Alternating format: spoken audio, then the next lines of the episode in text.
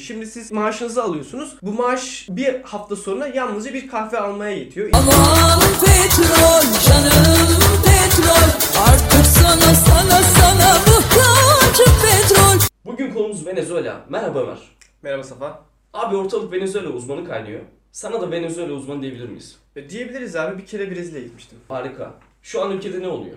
E, Venezuela'da şu an siyasi bir kriz söz konusu. E, yasama ve yürütme karşı karşıya gelmiş durumda. Meclisin kontrolü muhalefetteyken yürütme Maduro'da. Meclis Başkanı Guaido Maduro'nun seçildiği 2018 seçimlerinin meşru olmamasını sebep göstererek kendisini devlet başkanı olarak ilan etti. Muhalefet halkı 23 Ocak'ta sokağa davet etti ve milyonlar Guaido'ya olan desteğini gösterdi. Yani şu anda sistem kilitlenmiş durumda tamam. E peki bu noktaya nasıl geldik? Ee, Şimdi bu siyasi krizin çıkış sebebi aslında ekonomik kriz.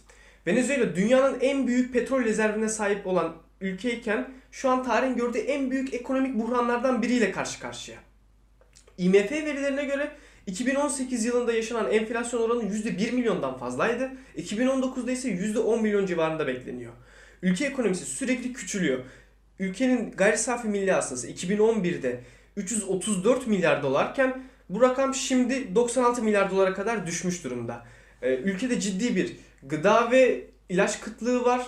Halk en temel, en basit yiyeceklere ulaşabilmek için marketler önünde uzun kuyruklara girmek zorunda kalıyor. Hastaneler hastalara bakamıyorlar yetersizlikten dolayı. En basit hastalıklar salgın haline gelip can alıyor.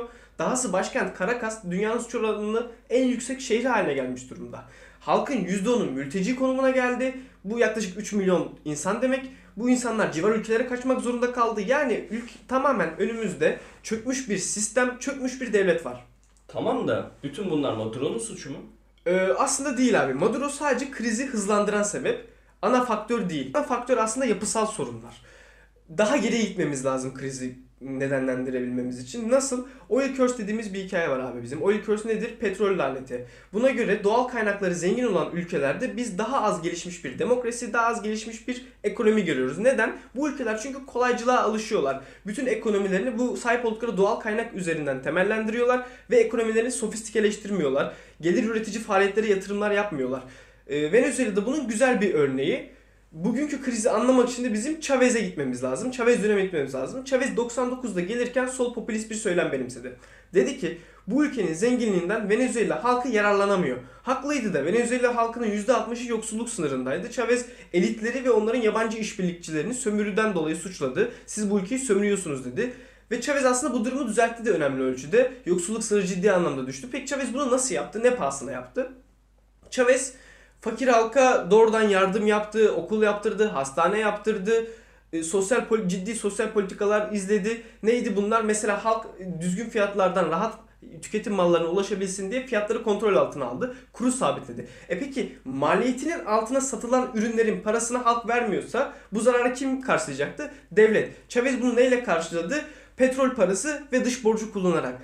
Chavez'in yani Chavez'in Maduro'ya bıraktığı ülke ekonomisi ciddi anlamda kırılgan ve dış borçları olan bir ülkeydi. Petrol gelirlerini uzun vadeli tekrardan gelir üretici faaliyetlere değil kısa vadeli popülist politikalara harcamıştı. Maduro'nun teslim aldığı ülkenin gelirlerinin %96'sı petrole dayanıyordu. E kılıçla yaşayan da kılıçla ölüyor. Petrol fiyatları düşerse ekonomi çökecekti. 2014'te olan da buydu. 2014'te petrol fiyatları yarı yarıya düştüğü zaman ülkede ciddi bir ekonomik kriz patlak vermiş oldu. Ha Maduro ne yaptı? Maduro gereken önlemleri almadı. Devlet harcamaları devam etti. Fiyat kontrolleri sürdü. Maduro gitti askerlerini marketlere zorla etiketleri değiştirdi. Dolayısıyla e, borç kriz derinleşmiş oldu. E artık güvenilir olmayan bir ülkeye kimse de borç vermek istemeyince devlet çözümü para basmada buldu. Sonuç ne? Tarihin gördüğü en korkunç hiper enflasyonlardan biri. Şimdi siz bir maaşınızı alıyorsunuz. Bu maaş bir hafta sonra yalnızca bir kahve almaya yetiyor. İnsanlar bavullarla para taşımak zorundalar alışverişe giderken enflasyondan dolayı. Anlattığına göre bu adamın seçimi kazanmaması lazım. Nasıl oldu da 2018 seçimini kazandı? E, 2018 seçimi bugünkü yaşanan tartışma için önemli aslında. Önemli bir odak noktası. Neden? Çünkü muhalefet dedi ki bu seçim adil olmayacak. Maduro zaten öncesinde iki büyük muhalif lideri tutuklatmıştı. Bunların seçime girmelerini engellemişti.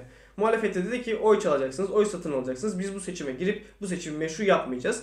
Boykot etti. Maduro çok düşük katılımlı bir seçimde %67 oy olarak yeniden başkanlığa seçildi. Venezuela kaynaklarına göre seçime katılım %46 civarındayken uluslararası bağımsız kuruluşlar bu katılımın bu oranın %30'un daha da altında olduğunu söylüyorlar. Se- meclis seçiminde ise aynı katılım oranı %80 civarındaydı. Bugün meclis başkanının kendisini meşru, Maduro'yu gayrimeşru ilan etmesinin sebebi de bu. E peki bütün bu duruma rağmen Maduro'nun destekçileri yok mu? Tabii ki var. E Bu insanlar bütün yaşananların uluslararası bir komplonun sonucu olduğuna, ABD'nin oyunu olduğuna ve bu krizden sadece Maduro'nun ülkeyi çıkartabileceğini düşünüyorlar. Buna inanıyorlar. Dahası halkın büyük, bir bölümü doğrudan gıda yardımı almaya devam ediyorlar. Bunlar ev araba dahi alabiliyorlar uygun fiyatlara. Bugün mesela benzin hala ülkede sudan ucuz. Bir yandan da çokça tekrarlanan bir soru var. Bütün bu yaşananları ABD destekli bir darbe olarak görebilir miyiz? Ee, ABD destekli ama darbe değil. Neden? Çünkü Guaido kendi meşruiyetini halka, seçime ve anayasaya dayandırıyor. Adam kendisini devlet başkanı ilan ederken diyor ki ben anayasanın şu şu şu şu maddelerini kullanarak kendimi devlet başkanı ilan ediyorum. Meclis kendisini meşru, Maduro'yu gayrimeşru kılarken aslında anayasaya dayanıyor. Yani her şey kitabına uygun. E, Meclis de zaten atanmış bir organ değil, seçilmiş bir organ. Ortada ciddi bir ekonomik kriz, ciddi bir yolsuzluk varken bütün bu yaşananlar ABD komplosu, ABD oyunu, ABD Maduro'yu sevmiyor o yüzden Maduro kalsın demek hem çok kolaycılık hem de hiçbir gerçek soruna cevap vermiyor. Evet ABD Maduro'yu sevmiyor ama aynı ABD Bosna Savaşı'nın sorumlusu. Milosevic'i de sevmiyordu, aynı ABD Esad'ı da sevmiyordu, aynı ABD Hitler'i de sevmiyordu. ABD'nin Maduro'yu sevmemesi Maduro'yu makbul başkan yapmıyor. Ortada çok ciddi bir ekonomik kriz ve yolsuzluk var. Zaten rejimde kendisine yolsuzluklar sorulduğu zaman bu uluslararası komplo argümanına sarılıyor. Bir, bir tane röportaj var. Gazeteci diyor ki Maduro'nun başkan yardımcısına hanımefendi evet ortada bir kriz var anlıyoruz ama sizin petrolden kazandığınız 1,5 trilyon dolar para var. Bu parayı ne yaptınız? İşte kadının cevabı ABD Rusya'yı köşeye sıkıştırmak istedi. Dolayısıyla petrol fiyatlarını düşürdüler. Biz köşeye sıkıştık. Doğru düzgün iş yapamıyoruz. Ah ah vah vah. Ama bu bir, bir buçuk trilyon dolar nerede? Kimse bunun cevap vermiyor. Gerçekten hesap verilemez bir ortam var. Bu parayla ne yapıldı? Bu petrol parası nerelere harcandı belli değil. Bakın size bir başka bir olay daha anlatayım. Orduya et taşıyan kamyon devriliyor trafik kazası sonucu. Devlet olaya müdahale etsin diye asker yolluyor. Askerler silahlarıyla halktan etleri kuruyorlar. Etlere saldırıp da etleri çalmasınlar diye. Durum bu kadar vahim boyutlara ulaşmış. Dolayısıyla bu insanların sokağa çıkmak için ABD ajanı olmalarına gerek yok. Bundan sonra ne olmasını bekliyorsun? Şimdi sistem kilitlenmiş. Bunu zaten söyledik. Ee, Mecliste Maduro da kendi meşruiyetini halka dayandırıyor, anayasaya dayandırıyor. Ama meclis devlet mekanizması kontrol edemiyor. Bütün devlet Maduro'ya bağlı durumda. Asker de Maduro'ya bağlı, yargı da Maduro'ya bağlı, polisler de Maduro'ya bağlı. Peki Maduro nasıl bütün bu üst düzey bürokratları ve askerleri kendisine bağlıyor? Petrol parasından bunlara da avanta vererek.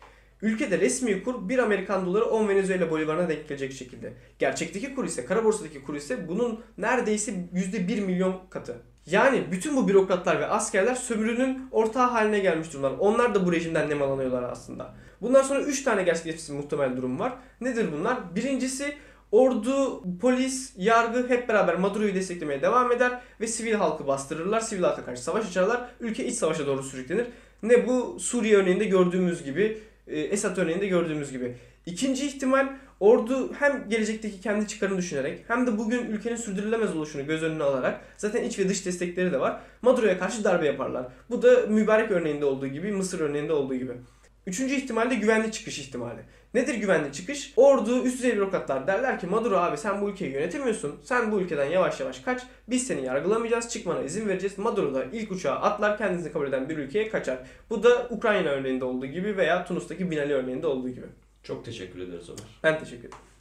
Aman petrol canım petrol artık sana